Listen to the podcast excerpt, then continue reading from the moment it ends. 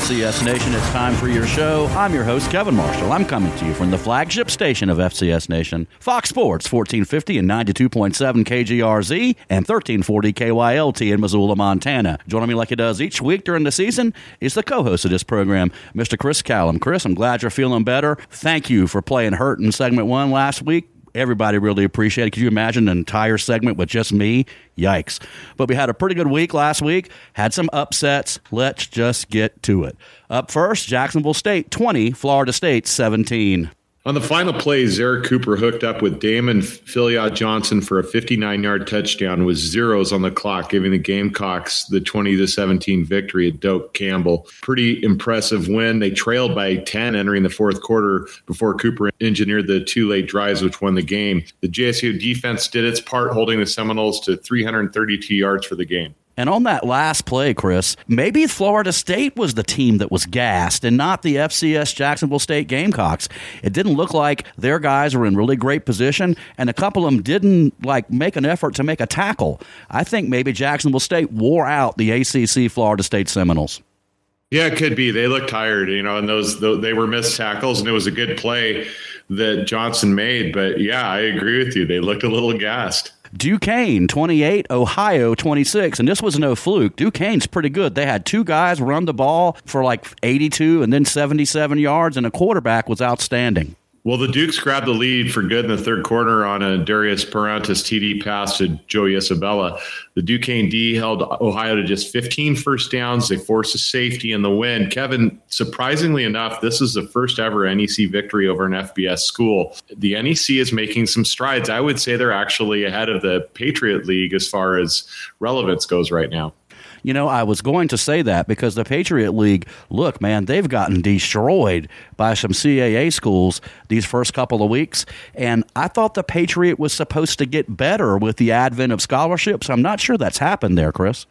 No, I agree. And that's exactly what I was thinking. Let's get to some other results from last week. Number one, Montana, 42. Western Illinois, 7. Just an absolute whitewash of the Leathernecks by the Grizz. Chris, the Montana defense hasn't given up a point since that first drive of the Washington Huskies. That's like seven and a half quarters. That's a pretty impressive streak. Bobby Hauck's 100th victory for the Grizz. They are back, I do believe. I would agree. And they did all of that despite being turned over four times. The Leathernecks could never really keep it close. Cam Humphrey threw five touchdowns. He also did make a few mistakes that led to a couple of those turnovers, but the Grizz rushing attack went off for 244 yards. All things seem to be clicking in Missoula. And yes, the linebackers and the defensive line are going to get a lot of the praise from Grizz fans and from FCS fans around the country. But I've been impressed with their secondary when the Western Illinois quarterback was back there, he would sometimes and make the first guy miss, and you would think, wow, something's going to develop down the field, but it really just never did. The secondaries played lights out so far as well. Yeah, they have. I mean, I, I think they're a fairly complete team. Number two, South Dakota State, 52, Lindenwood, 7. The Jackrabbits did exactly what they wanted to do in this ball game. We'll hear from their play-by-play voice, Tyler Merriam, later in the show. But they did lose Isaiah Davis, a sophomore running back, for an extended period of time with an upper body injury. Let's hope he gets well quickly. But the South Dakota State Jackrabbit running back room is pretty full. Yeah, and, and, really not a lot to report from this game. The Jacks led 45 to nothing at half. They scored on their first seven possessions against the Division Two Lions. Uh, truly a depth building scrimmage from that point on for South Dakota State. Number three, Sam Houston, 52, SEMO, 14. This was a pretty close game until a Ramon Jefferson run broke it open. Yeah, and he had a big day. The Bearcats racked up 561 total yards, including 297 on the ground their second straight victory over, let's call it at least a decent FCS opponent. Uh, Jefferson had a career high 153 yards, two scores.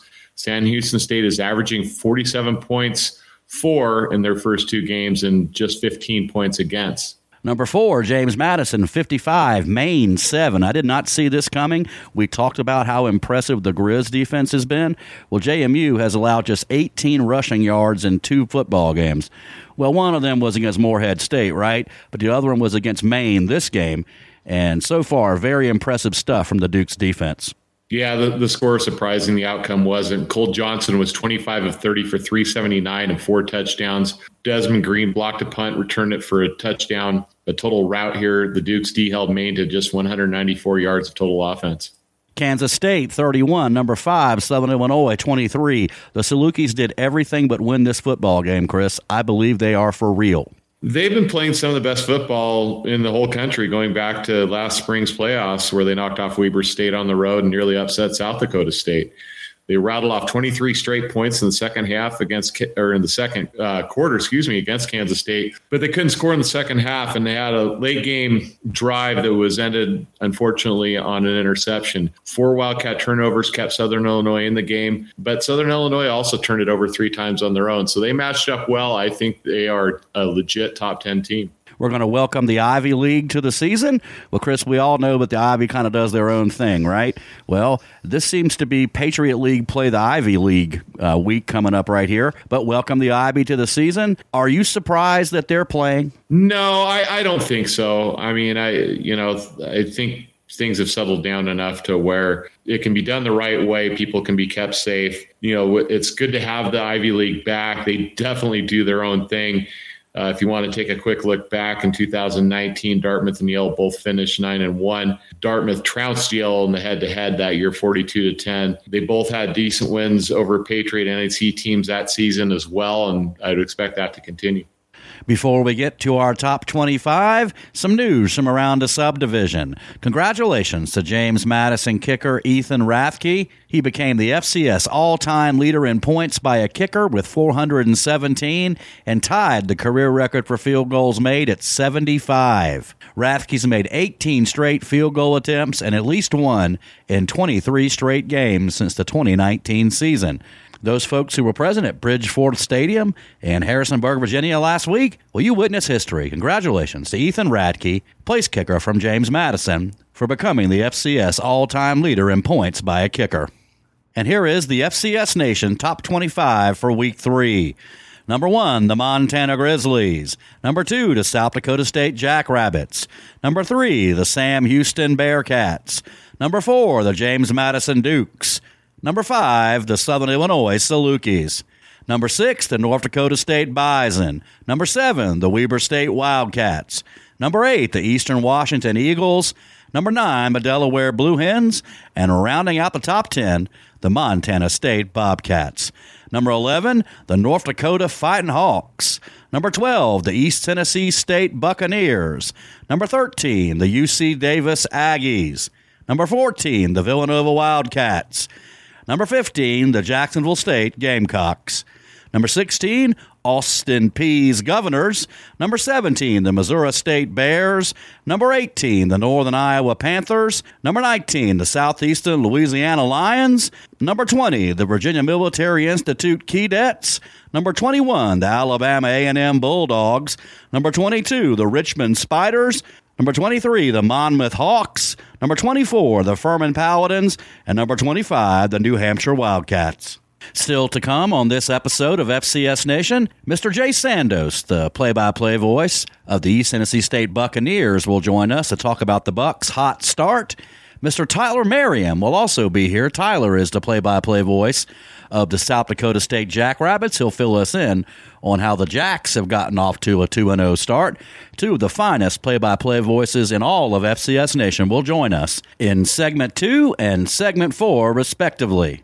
If you miss any portion of FCS Nation, don't forget you can pick up the podcast wherever you get podcast. Just search FCS Nation. Please follow us on Twitter at FCS Nation Radio 1. That's our Twitter account at FCS Nation Radio and the number one. Mr. Jay Sandos is coming up next, like I mentioned just a second ago. In the third segment, we'll take a preview of all the biggest games taking place around FCS Nation today.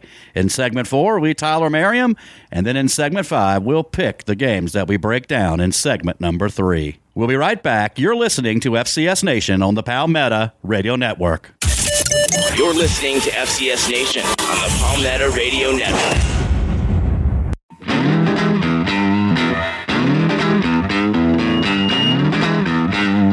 Welcome back to FCS Nation on the Palmetto Radio Network. We're now joined by Mr. Jay Sandos, the play-by-play voice for the East Tennessee State Buccaneers. Jay, it couldn't have started off any better for your Buccaneers, could it? No, and uh, and one of the most improbable wins, uh, I think, in ETSU history. Just when you look at uh, the way they ended the 2019 season, losing um, a whopping 38 nothing to Vanderbilt, who had much of the same team, just like ETSU had much of the same team, and then felt like ETSU started hit their stride in the spring season, and then honestly had a little bit of a lackluster effort in the Marshall game after uh, um, going to VMI and picking up a big win and a chance to win the conference championship, a chance to, to lock in a spot to the FCS playoffs. And a lot of uh, the defense could have graduated, but decided to uh, use what they call, I guess, that super senior year to come back. They felt like they had unfinished business. And honestly, after the first couple possessions, it started to feel like ETSU was going to be in a dogfight. And then uh, really start second quarter, they just dominated an SEC opponent and picked up a huge win. Quay Holmes gets a lot of press, and it's deserved. But Jacob Saylors is a really good running back and an excellent wide receiver out of the backfield. That might be the best two headed monster in a backfield in the Southern Conference in 2021. Well, that's what sort of we've been touting is, uh, you know, Quay Holmes does get a lot, lot of the accolades, but there are several times where Jacob Saylors has been able to uh, outdo uh, Quay Holmes in some of the numbers games. And right now, Jacob Saylors, it, it, it's kind of funny. I think he leads ETSU history for yards per carry. And so you think about him getting limited carries, but they're always big chunk plays, it feels like, or at least you know, five, six yards a pop. And Quay Holmes is en route to, to surpass the great Brian Edwards to be number two on the ETSU rush, rushing list. Still has a chance to surpass Brandon Walker to be one of the greatest rushers in ETSU history, over 4,000 yards, and certainly would put him on a very esteemed list in the Southern Conference. But it, it's honestly a luxury. It's almost an embarrassment of riches because the third running back, Bryson Irby, who's finally been able to get on the field a, a little bit this season, is a good mix between both of them. And so we kind of laugh at ETSU about a little bit of the embarrass, embarrassment of the riches at the tailback position. Well, I mean, look, you could just put all three of them on the field and run the triple option, right? Well, if Randy believed in that, we we certainly could probably try to do that. But he's a he's a pro style offense and still likes to chunk the ball down the field. But I will say this: he certainly understands that a good running game is is still the best offense. And if the if you can get the guys to believe in that and it starts working, sort of like Vandy, he really had some success throwing the ball down the field. But started the third quarter, they had um, just great success running the football. And Coach Sanders, you know, just says, hey, if the running game's working, we're just going to continue to pound the rock. And, you know, it's a mentality if you can run the ball and run the ball, you know, with a little bit of vigor. And so that's what they were able to do, um, not just against Vanderbilt, but that's sort of the, the MO for ETSU as far as what they want to do game plan wise. I mean, if, if you had some true serum for Randy Sanders, you know, he would – he would be the typical NFL guy. You know, we want to have a couple hundred yards rushing, we want 300 yards passing, and the ball's flying all over the place. And you know, the passing game for Randy Sanders just hasn't come around in his tenure at ETSU like he had. But again, when you have Peyton Manning, you have Jameis Winston, you have some of those names on your roster, it's tough to get that success at the FCS level. But he's certainly been able to get the two back system to work for him he had it at Tennessee, had it at Kentucky, Florida State, now at ETSU. And you've got two pretty good quarterbacks too. Tyler's done a good job, and Brock Landis came in last week and looked very good throwing the football. He had a touchdown pass as well. Yeah, it's one of those where one guy really hasn't, uh, I don't think, separated themselves. Tyler Riddell got to start last year and was two and one, and honestly, I thought was playing pretty well. But but coach just pulled him in favor of Brock Landis, and all Landis do was go to VMI and pick up a, a win over a top ten team in the FCS last year. And so Landis had had hurt his knee, had a little PCL strain, and so um, going into the season, uh, that kind of gave the job to Tyler Riddell. Of course, Riddell's done nothing but go to Vandy and win by 20. And certainly, I thought he looked good uh, against the non-Division One opponent last week. And and then Landis, who's still not really 100%, came in and boy, he threw some pretty good balls down the field. And the one thing about Landis, he's more of a gunslinger um, than what Tyler Riddell can bring. Uh, but I think Coach Sanders is still looking for a little more out of the quarterback position. And for Landis being a junior college transfer, and you've been around the, the game, Kevin, a long time. When you get a JUCO transfer, usually it's the second year, I think, for those guys uh, that makes the biggest jump even more than I think high school a high school freshman into a sophomore their second year. I think it's bigger for junior college kids uh, for some reason, or at least at ETSU, it's been that way. And so I think Landis is, you know, as long as he continues to progress healthy, uh, coming up, I mean, he may push Riddell again for that starting position. Almost 10,000 people there in Johnson City at East Tennessee State last week. They were loud, they were a factor. That's outstanding support you're getting from the community and have really had it since day one when you were going to bring back the football program. I think that was been the biggest thing that people weren't sure about because it kind of died and, and went away because of the empathy for the program. And then to have the belief to not only you know, build a not bring football back, but instead of playing indoors in the mini dome, to go ahead and build an outdoor stadium, you know, that could seat 8,600, and then of course with the hill and putting people there and some others, you could get up to to 10,000. We still haven't got to that 10,000 number. Uh, we were very close, just a couple hundred off uh, plus, and so we're hoping to get to that either this week or sometime during the season. But to see the 3,000 students and the community just come out and and support this team. And we've had several attendances over 9,000, but certainly we're we're trying to build something special in Johnson City. And we're real happy to be on there. We're the lead in to ETSU football. I know that we're excited. I don't know how excited the people of Johnson City are to hear me, but it's been a really nice relationship there with 640 WXSM, the extreme sports monster with Bobby Raider and Bill Mead. Everybody there does such a great job, and we just want to thank you for being on the show, Jay. Really appreciate you. The SoCon is better when ETSU is good, and it appears like y'all are back. Well, I appreciate it, Kevin. I hope so. And I know I enjoy listening to you before I go on the air. So anytime there's not enough FCS radio talk out there, buddy, so anytime you can bring FCS radio, especially uh, with the spin on the Southern Conference, we certainly love to hear about it here in the Tri Cities. This is Flash from Bikers Against Bullies USA. We are a not for profit group created by bikers, but not limited to bikers. We are committed to creating awareness and educating both kids and adults on the benefits of living in a society of respect for each other combined with self empowerment. Bikers Against Bullies USA was started in Missoula, Montana. Very real fact is that kids are kids, and they're dying by their own hands each week due to the insidious nature of the psychological and emotional trauma created by today's bullying attempts. Our personal philosophy is that one dead child is one too many.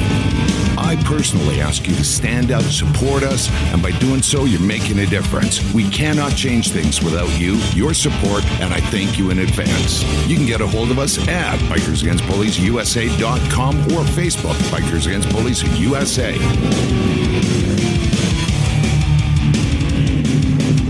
Wearing braces on your teeth can be challenging. Flossing and brushing is frustrating at best. The patented platypus flosser and toothbrush for people that wear braces is the easiest and most effective oral hygiene device on the planet. Unlike traditional methods that are, well, just awful, your kids will actually use the platypus products because they are fast and easy to use. If your child wears braces, protect your investment in their teeth with the platypus flosser and toothbrush available at your nearest Albertsons and Safeway store in the oral care aisle. Platypusco.com.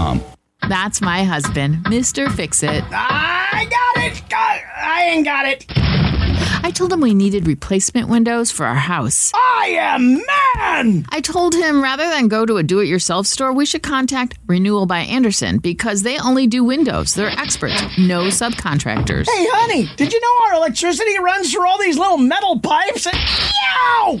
You okay? Yeah! Renewal by Andersen, hassle free, energy efficient, low maintenance windows with a professional, perfect fit. The hole needs to be just a little larger. Keeping your home warm in the winter, cool in the summer with their Fibrex windows. I had no idea we had this much insulation in our walls. Honey? Yeah? I think it's time we call Renewal by Andersen. Good call, Mr. Fixit. For a perfect fit, call 406 259 3944. Renewal by Andersen of Montana. 406 259 3944. Blaine McElmurry specializes in bringing your dream home to reality. Blaine and his team have been building beautiful custom single family and multifamily homes since his return from the NFL in 2003. And Blaine hires only the best subcontractors to work on your home. Blaine has competed in the Parade of Homes only two times, but in those two times, he's won six of the eight awards. Give him a call. If you can dream it, he can build it. To see some of his work or for contact information, go to McElmurryHomes.net. That's M C E L M U R R Y Homes.net. Let McElmurry Homes exceed your expectations.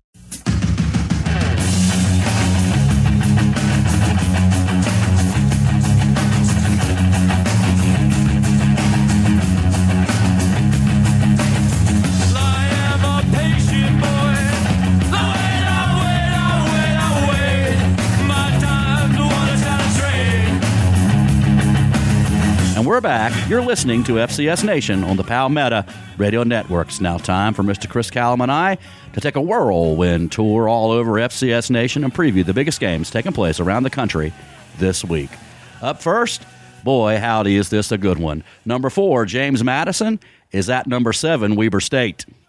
Well, JMU is a more proven team with a superior defense. Weber State played three different quarterbacks against Dixie State last week, with Bronson Barron starting and going just 10 of 20 for 90 yards and one score. JMU can take away the run, you know, they can make Weber one dimensional, and that plays right into their hand. Weber is at home, so I give them a chance, but I think you got to favor JMU in this game. Without Bronson Barron, we're back to how you beat Weber State again, like the recipe's been the last several years, right? Yeah, yeah. I mean, yeah, just make them one dimensional. And it, what what makes Weber a special team, and you're seeing this with Montana as well, and a few other places. Great defense and great special teams. So with those two things, you're going to be in most games. But if you can force them to play from behind, they they're really going to struggle. Number six, North Dakota State travels across the country to take on the Towson Tigers. Chris, the last time we saw these two play, NDSU whooped them in Frisco for the national championship. Don't really know what to expect from Towson, do you? Flacco, young man, is gone now to having to replace him at quarterback. I think Towson's kind of in rebuild, and this is not a good time to be seeing North Dakota State. They appear to be North Dakota State again. Yeah, Towson has the transfer quarterback from Maine, Ferguson. You know, so they should be a little bit better once he gets his sea legs under him. But Towson otherwise appears to be an average CAA team, and that doesn't bode well when you're playing the Bison. They do get them at home. Towson showed a little bit of, uh, of an ability to stop the run against New Hampshire, holding them to 150 yards. Bison still haven't opened up much of a passing game yet, but then again, they haven't really needed to. Number eight, Eastern Washington travels to Macomb, Illinois to take on the Western Illinois Leathernecks. Boy, two really good Big Sky opponents back to back for the Leathernecks here, Chris. Yeah, they've they've definitely played a, a, tough schedule so far. Eastern Washington has a bunch of targets in the passing game for Eric Barriere to throw to, and Dennis Merritt is running the ball really well. The offense is clicking. I'd be surprised if Western Illinois has the weapons on offense to keep up. How is the defense for Eastern Washington looking, Chris? You got whipped up front by North Dakota State in the playoffs last year, but a lot of people got whooped up front by North Dakota State in the playoffs in the past. Any schematic changes, or is Eastern just saying, hey, these are our boys, we're going to ride with them? I haven't noticed anything schematically that's that's vastly different. We are healthier, and uh, especially at linebacker. If Eastern stays healthy at linebacker, I think the defense will be noticeably improved. The secondary, you know, has another spring season under its belt.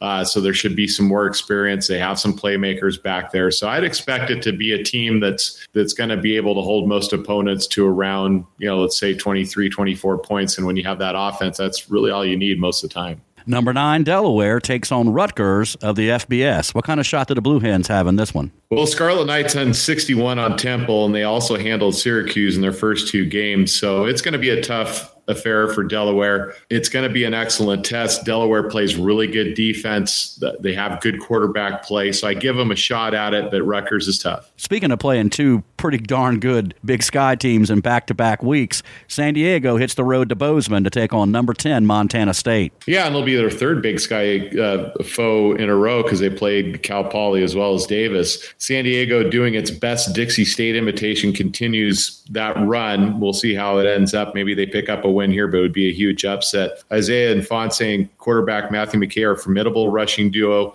The Cat D is playing very solid so far. McKay has also passed for five scores against no interceptions, and he's completing a high percentage of, the, of his passes. So there seems like they have their quarterback position figured out. And Bobcat fans, I'm going to be in attendance, and y'all have never lost when I'm there. So maybe I'm the good luck charm. We'll see.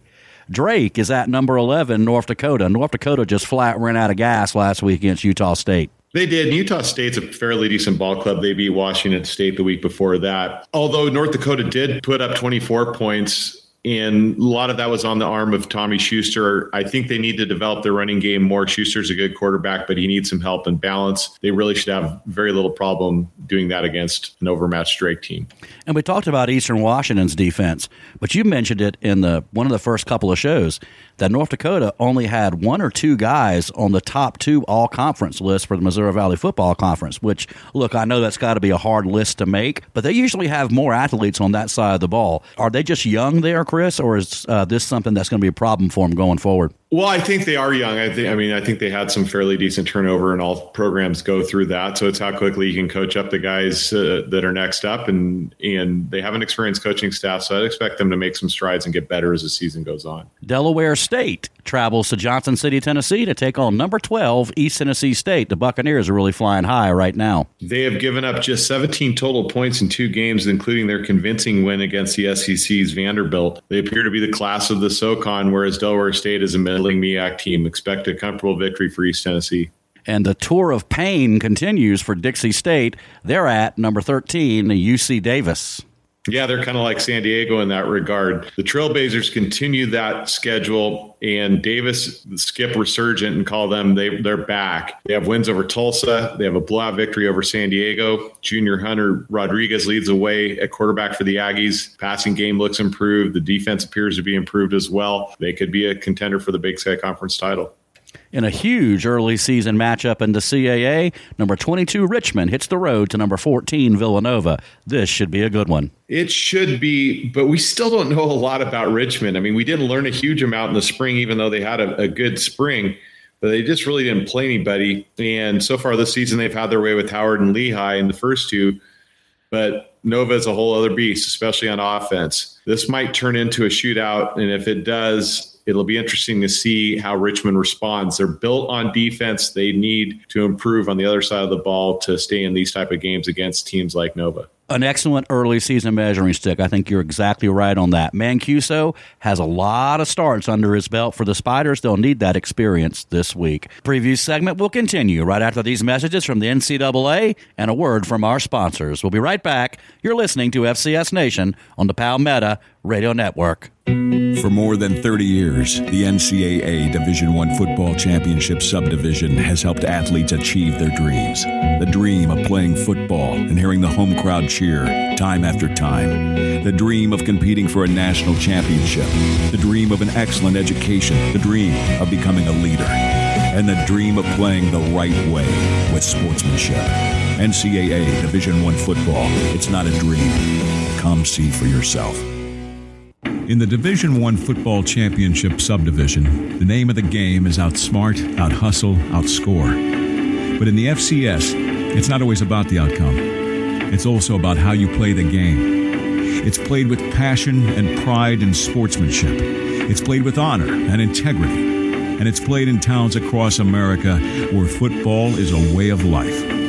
The Division One Football Championship subdivision. It's more than a game.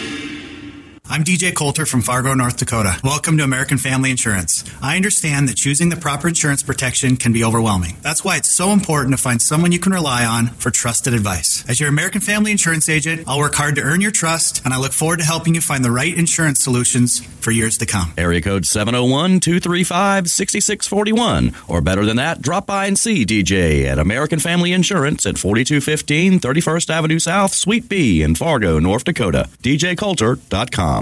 Torrey Pines Pub in Las Vegas, Nevada. Whether you're looking for a cold drink on a hot day or a place to try out that hot hand when you're feeling lucky, Torrey Pines Pub has what you're looking for. Torrey Pines Pub caters to sports fans and hosts Montana Grizzlies games every football season. Not only are you going to find the Grizz on TV, but if you ask them, they'll put on whatever FCS game you want. So when you're in Las Vegas, make your way to the corner of Torrey Pines and Lake Mead Boulevard to the Torrey Pines Pub and tell them FCS Nation sent you. TorreyPinesPub.com com. Did you know that every three minutes someone is diagnosed with a blood cancer? Former Villanova head coach Andy Talley founded the Be the Match Registry in 1992 after becoming aware of the devastating odds facing those in need of bone marrow transplants. Since 2008, Get in the Game registry drives have added 84,000 potential donors and 489 patients have been given a second chance of life. Log on to tallybonemaro.org to find out how you can get in the game and save a life. That's tallybonemaro.org. Kevin Marshall here for the law offices of John Velk. At the Velk Law Firm, they know that when you suffer an injury, everything can change. With more than 29 years of experience fighting for his clients, John Velk can help you focus on recovering rather than being overwhelmed and worried about your court case. If you're injured in an accident, call John Velk at the law offices of John Velk at 543 0909 or log on to the website at velklaw.com. That's the law offices of John Velk, the official law offices of FCS Nation.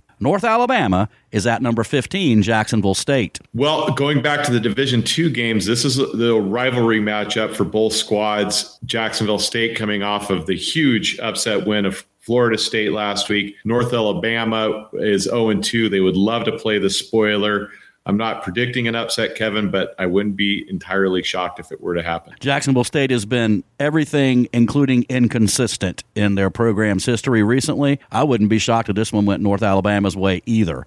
Morehead State is at number 16, Austin Peay. Morehead State lost 68 to 10 the first week against JMU, and they won 62 to 9 against Point last week. The Governors should be somewhere in between those two, and the Governors are at home, which doesn't bode well for the Eagles. I think Austin Peay earned a lot of respect last week how they never quit against Ole Miss. They kept coming at them, and I think they learned a few things about their football team last week on the road at an SEC opponent. St. Thomas is at number 18, Northern Iowa. Well, St. Thomas is a tr- transitional program that has a very rich tradition, essentially being booted from their old Division three conference for being too good. Theo Day for the Panthers is the spark that they needed. He came in and replaced Will McElvain about halfway through the Sacramento State game, and he ignited that offense. And if UNI can find an offense to go with that excellent defense, look out. Chris, what is it about Northern Iowa and quarterback controversies? It seems like Mark Farley can never figure out who he wants to play with.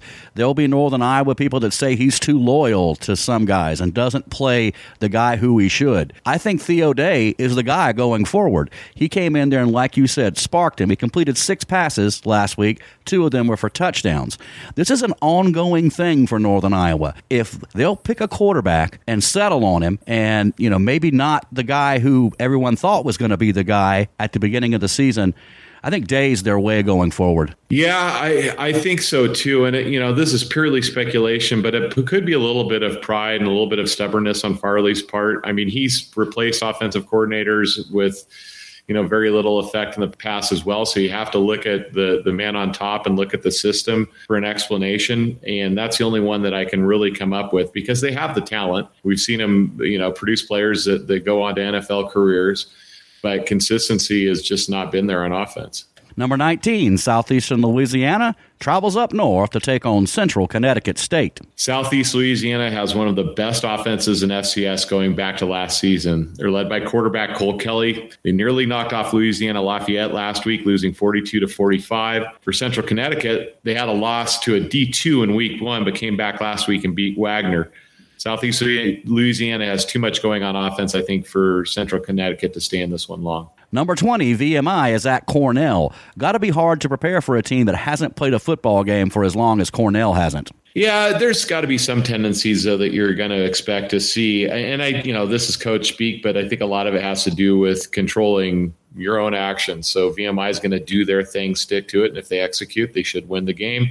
And I think that's what's going to happen. VMI cannot afford to come out flat again, Chris. The margin at the military schools is so thin. You must play with a lot of passion and a lot of emotion at those particular type of schools. VMI came out flat and got destroyed by Kent State. That cannot happen again.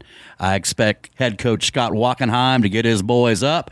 They'll be ready to play, and they should take care of business against Cornell from the Ivy League. Mr. Tyler Merriam is coming up next. Tyler is the play by play voice for the South Dakota State Jackrabbits, and following that will be the pick segment. All of that's coming up next, right here on FCS Nation on the Palmetto Radio Network.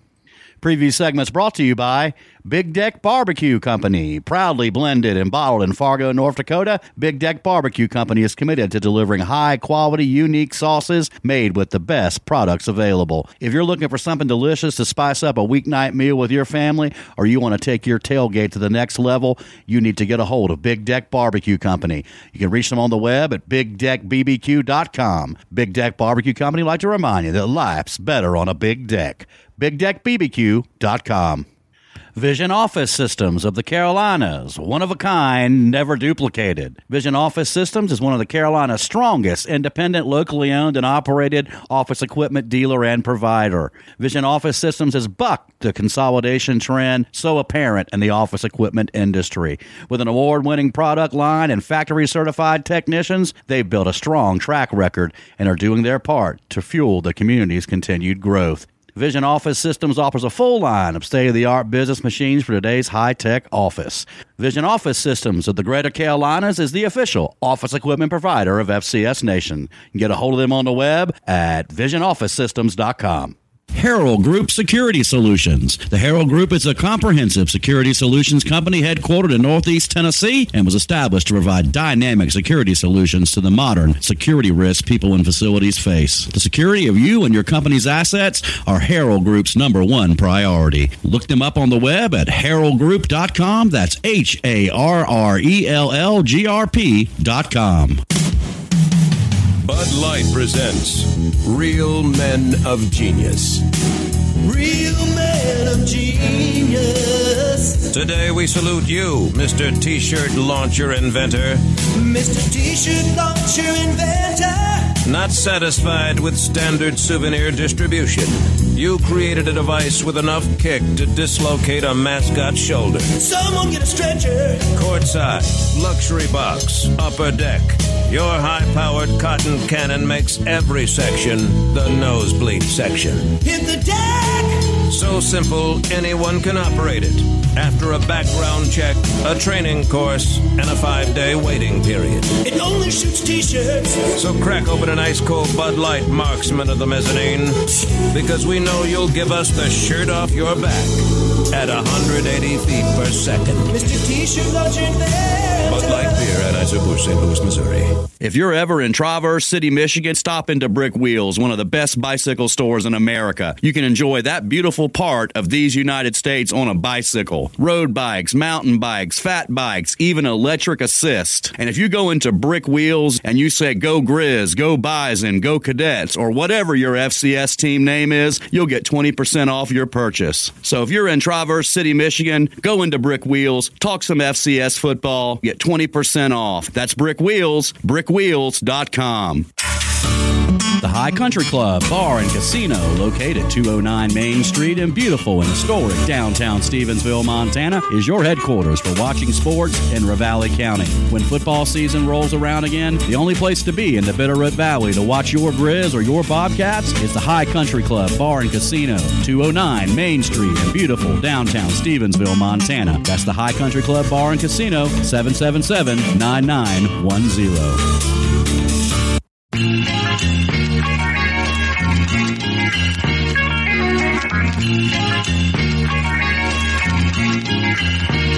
Thanks for hanging with us during the break. You're listening to FCS Nation on the Palmetto Radio Network. Gonna welcome back into the program Mr. Tyler Merriam. Tyler is the play-by-play voice of the South Dakota State Jackrabbits. Well, Mr. Merriam, for your Jackrabbits, so far so good. Yeah, certainly has been. You know, you start with an FBS win and not just a win, but a dominant performance against Colorado State, and and then facing a, a Division two, which was a, dis, a disappointing situation because the Jackrabbits had a Division one contract that got broken in late March, and all of a sudden you're in scramble mode trying to just find a game. They found a Division two, but when you play a lower level team, if you're a team that is of the caliber the Jacks believe they are, you should take care of business. And I would say scoring on all seven first half possessions and and dominating defense and a 45 nothing halftime lead certainly was that. And so yeah, right now it's uh, uh, other than an injury, it's really hard to be too disappointed with how things have gone thus far. And that injury is a big one to sophomore running back Isaiah Davis. He led your squad in rushing last season, but that running back group for the Jackrabbits is pretty darn deep, isn't it? No question. I mean, uh, Pierre Strong Jr. was an All American, and uh, Davis excelled in part because Strong had suffered an injury partway through the spring. And then, even though he played and contributed and made some significant uh, impact during the latter stages of the spring season, he really wasn't himself. He wasn't fully healthy, and now he is. And so we've seen that with his ability to run away from both Colorado State and Lindenwood. The Davis injury definitely hurts. That's a group that, beyond those two, there is a young man named Amar Johnson from the St. Louis area who the Jacks are high on, and he'll have to take some reps. But obviously, you take away a kid of caliber of Isaiah Davis who had those memorable runs in the fourth quarter of the national championship game back in May. It's going to impact your depth, and it's certainly going to negatively affect the football program because you'd love to have a kid of his talent available. The 605 Hogs, which is what the nickname for the offensive line is for the Jackrabbits, Yeah. they've been led by Egan Lickus, and boy, have they been impressive. yeah, that group, uh, that offensive line is really something else. And and again, it's pretty much the starting five. You know, when the game got out of hand against Lindenwood on Saturday, you go to the reserves, but they don't rotate a lot. They play those five, and and you mentioned obviously Lickus and McCormick and Genant and, and Johnson and Greenfield. All five of them are really good, and and no matter what you're doing, run back block or pass block, they've been huge, and they've handled FBS lines that are pretty good. They've handled the best in the FCS, and that's where that injury to Davis hurts. But you also feel like it's not as bad as it could necessarily be because of how good that O line has been. That if you have some talented running backs, even if they're not as experienced as a Davis or a Strong are, you still have those 605 Hogs to run behind. And there were some question marks from Jack fans and from people around the Missouri Valley Football Conference about Chris Oladokin. Well, I told you a long time ago when y'all first signed him that I'd seen him so much at Samford that he was going to be a really good one for y'all. He can make every throw, and he is more mobile than you think he is. He's been a really great fit for your football team, Tyler. And the biggest thing beyond all of that, and you're not wrong in any, any form at all, Kevin, but the biggest thing is his poise, his leadership. You know, he has stepped in, and even though he's only been on campus, what, 12 weeks now, maybe that's a little over uh, estimating how long he's been here, he's taken command of the quarterback's room, he's taken command of the offense, he's taken on a leadership role. Everybody rallies behind him. He is incredibly mature. And again, he just turned 24 years old, so some of that's to be expected. But you really look at how this has all played out for a kid who was planning on going to Florida A&M in the middle of May and watch the national championship game on TV. Now all of a sudden, here he is. From an SDSU standpoint, you couldn't have hit the jackpot any bigger if you had more time to go out and recruit somebody on a normal year's time frame. And so he's fit in unbelievably well. Uh, to your points, he makes excellent decisions with the football. Uh, he throws the best deep ball for an SDSU quarterback since Taryn Christian. And like you said, from a running standpoint, you're not going to run him 15, 20 times a game, but he knows when to run. He knows how to handle himself. He has not gotten flustered. He's faced some pressure, particularly against an excellent Colorado State front four. Never got rattled, just calmly handled things. Not once did he get sacked. That's been impressive, and you've got to have that if you're going to make a deep run at this level in the Missouri Valley and beyond. And Chris Oladokin has been a, a perfect fit for SDSU. Take this week off. You have a bye this week. Then you hit the road to mm-hmm. Indiana State, who's been much better than a lot of people thought they were going to be. I think that'll be a tough ball game for you on the 25th. You start looking here, and it's such it's easy to hyperbolize when you're in the middle of a league, but it's hard to look at a game in the Missouri Valley Football Conference and say, "Yep, that's an easy win." It just really is hard to do that right now. As you mentioned, Indiana State is on the uptick. Um, you you certainly see some positives out of Western Illinois. I know they got handled by Montana, but they played Ball State pretty well the week before, and they certainly have some weapons there. And then you look at USD almost beating an FBS program, and that's not even going into all of the teams that made the playoffs a year ago out of the Missouri Valley. It's just it's hard to look at the schedule and say, "Yep, that's a, that's an easy win." It just is, and and so it starts with Indiana State, and not an easy place to get to, and they're going to be revved up for that game. When you've gone to the national championship, you have a bullseye on your chest. SDSU certainly does, so it's not going to be easy. And then the Jacks will bounce out of conference again, hosting Dixie State who apparently decided to see how many top 10 teams they can play on the road in one year. I think they play all of them, it seems like, on their schedule. So it's a it's a unique scenario of playing Indiana State. Then you go out of conference, and then you have Southern Illinois coming in, who's unbelievably talented and no doubt has a chip on its shoulder from losing here in Brookings in the playoffs in May in a game they feel they should have won. So uh, once you get through this improvement week, there's no turning back. FCS Nation, we're joined by Mr. Tyler Merriam, the play-by-play voice for the South Dakota State Jackrabbits. We've talked about everything but the defense. Who's really stood out there to you so far, Tyler?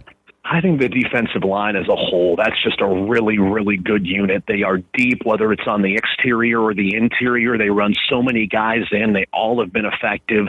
And I think they really stand out And while Logan Backus gets all the attention at linebacker because he's been here seemingly since the, the dawn of football, how long he's been around, Adam Bock at middle linebacker for a kid that's still learning that position, played so well in the spring. He's gotten off to a great start. And, and like we talk about, all the attention the offense gathers and, and the running backs and the quarterback, and, and understandably so, it's that defense that really set the tempo in the spring, and it's the defense that has played really well during the first two games of the year.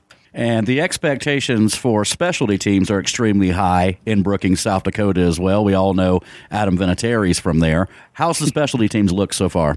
Well, Cole Fromm kicked a career long 54 yard field goal on Saturday against Lindenwood, so that certainly is a positive. Uh, the punt game probably hasn't been quite to the level they'd like it to be. Ben Dinkle and Hunter Dustman both have had opportunities in that regard. They'll continue to. It's been quite a back and forth seesaw battle every week as to who's going to win that uh, punt job. FCS Nation, that's been Mr. Tyler Merriam, the play by play voice for the South Dakota State Jackrabbits, an all around good guest and good guy. Thanks for being here, Tyler. Always appreciate you, sir. Hey, always a pleasure. Checks in the mail for those compliments, my friend. And we're back. You're listening to FCS Nation on the Palmetto Radio Networks. Now, time for the pick segment. This is where Chris Callum drags me every week. Up first, number four, James Madison is at number seven, Weber State. I'm going to go with the upset here. Uh, I think this is going to be a low scoring game. I think Weber State's going to get a score or a big play or two on special teams that'll help them, and I think they win it in the end the longest trip west ever for James Madison. And JMU's looked super impressive in all three phases so far. Like we mentioned in the first segment, Weber State quarterback Bronson Barron had won the starting job, but hurt his knee in the third quarter last week against Dixie State. Randall Johnson is a capable backup for the Wildcats, but boy, howdy, what a tough position to be in. Take the Dukes over Weber State in Ogden, 28 26. Number six, North Dakota State is at Towson. Give me North Dakota State to roll in this game 35 to 6. First road game of the season for the Bison and the first meeting between the two schools since the 2013 FCS title game, which North Dakota State won 35 to 7 down in Frisco. Quincy Patterson settled in nicely at quarterback for the Bison, and NDSU seems back to be an NDSU, running the ball for an average of 358 yards so far this fall. The Bison run all over Towson at Johnny Unitas Stadium 31 13. Number eight, Eastern Washington is at Western Illinois. I think there's just too much offense for Eastern Washington in this one. So give me the Eagles to win fairly easily 42 to 21. After this one, the Leathernecks will have seen enough of the big sky for quite a while, I do believe. Eagles roll behind QB Eric Barriere and that balanced attack that Aaron Best strives for. Eagles 38 17. Number nine, Delaware is at Rutgers. I want to pick Delaware in the upset, but I think Rutgers is just too good of a team, and I think they're going to win this game. So give me the Scarlet Knights. Rutgers has looked good against Temple and Syracuse. I'm not sure that Delaware isn't better than those two. The Blue Hens need to keep their defense fresh. That group is talented and can match up against what Rutgers is going to bring to the table. Close one here, but take Rutgers 28 17. San Diego is at number 10, Montana State you know, despite being number 10, it's almost like Montana State is flying underneath the radar a little bit. And I think that they're a pretty good team and probably a playoff team. So give me Montana State to win this game 34 to 17. San Diego got their boots bloused by UC Davis last week. I expect more of the same in Bozeman. Bobcats 38 10. Drake is at number 11, North Dakota. We saw what happened with Drake last week, and I would expect more of the same. Give me the Fighting Hawks to win this game 40 to 9. Fighting Hawks just slap ran out of gas last week against FBS Utah State. Drake got blasted by Montana State. Expect North Dakota to do the same. Hate the Drake in this one. Fighting Hawks 42 13. Delaware State is at number 12, East Tennessee State. East Tennessee State has been extremely impressive so far. They are at home. They are playing a MEAC team. Give me the Bucks to win this game, thirty to seven. Record crowd of almost 10,000 saw the Buccaneers whoop Virginia Wise last week. If those fans continue to show up in those numbers, Johnson City will be a very tough place to play as the Hornets will find out this week. ETSU wins 38 to 7. Dixie State is at number 13 UC Davis. Well, Dixie State continues its trek down maybe one of the toughest schedules in the history of FCS, and I don't think it gets any easier this week. Give me the Aggies to win this game 38 to 10. As we mentioned a couple times, y'all, Dixie State, they sure ain't afraid to schedule tough opponents. Obviously, pay some dividends down the road, you hope. But in this one, I think back to back Big Sky Offensive Player of the Week and mustache aficionado, Aggies quarterback Hunter Rodriguez, he'll make them regret putting the Aggies on the schedule. UC Davis will drive old Dixie down 41 to 13. Number 22, Richmond, is at number 14, Villanova. Too much Smith and Covington for Nova. Give me the Wildcats to win this game 24 to 10. This is going to be a good one, y'all. Both have looked extremely solid so far. The question for me is can the Spiders offense do enough against Villanova's defense? We got two very experienced quarterbacks in this one. I believe the one that makes the least amount of mistakes will win. If this was at Robin Stadium in Richmond, I'd be picking the Spiders, but it's not. It's at Nova, so take the Wildcats 21 to 20. North Alabama is at number 15, Jacksonville State. Oh, I want to pick the upset here, but I just can't. Give me the Gamecocks to win this in a very tight game, 28 27. North Alabama was held to just 90 yards of total offense by Chattanooga last week. The only question is can Jacksonville State stand prosperity after shocking the Seminoles? I believe they can, and they will, 30 to 10.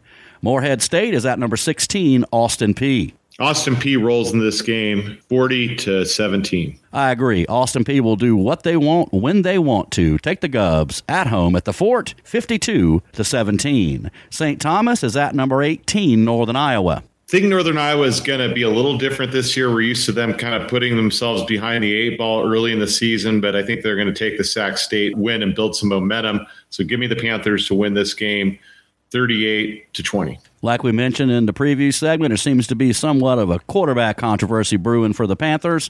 Will McElvain was not effective in the first half against Sacramento State. Theo Day replaced him, and all we did was throw for two touchdowns. Don't think any controversy will matter against St. Thomas. Take the Panthers at home, 34 to 12. Number 19, Southeastern Louisiana is at Central Connecticut State. Cole Kelly will throw the ball all over the yard. Give me Sela to win this game fairly handily, 38 to 7.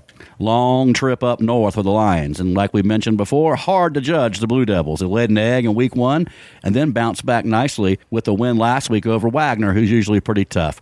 But there'll be too much offensive firepower for the Lions, led by Payton Award winner quarterback Cole Kelly. Takes Southeastern Louisiana on the road 42 to 21.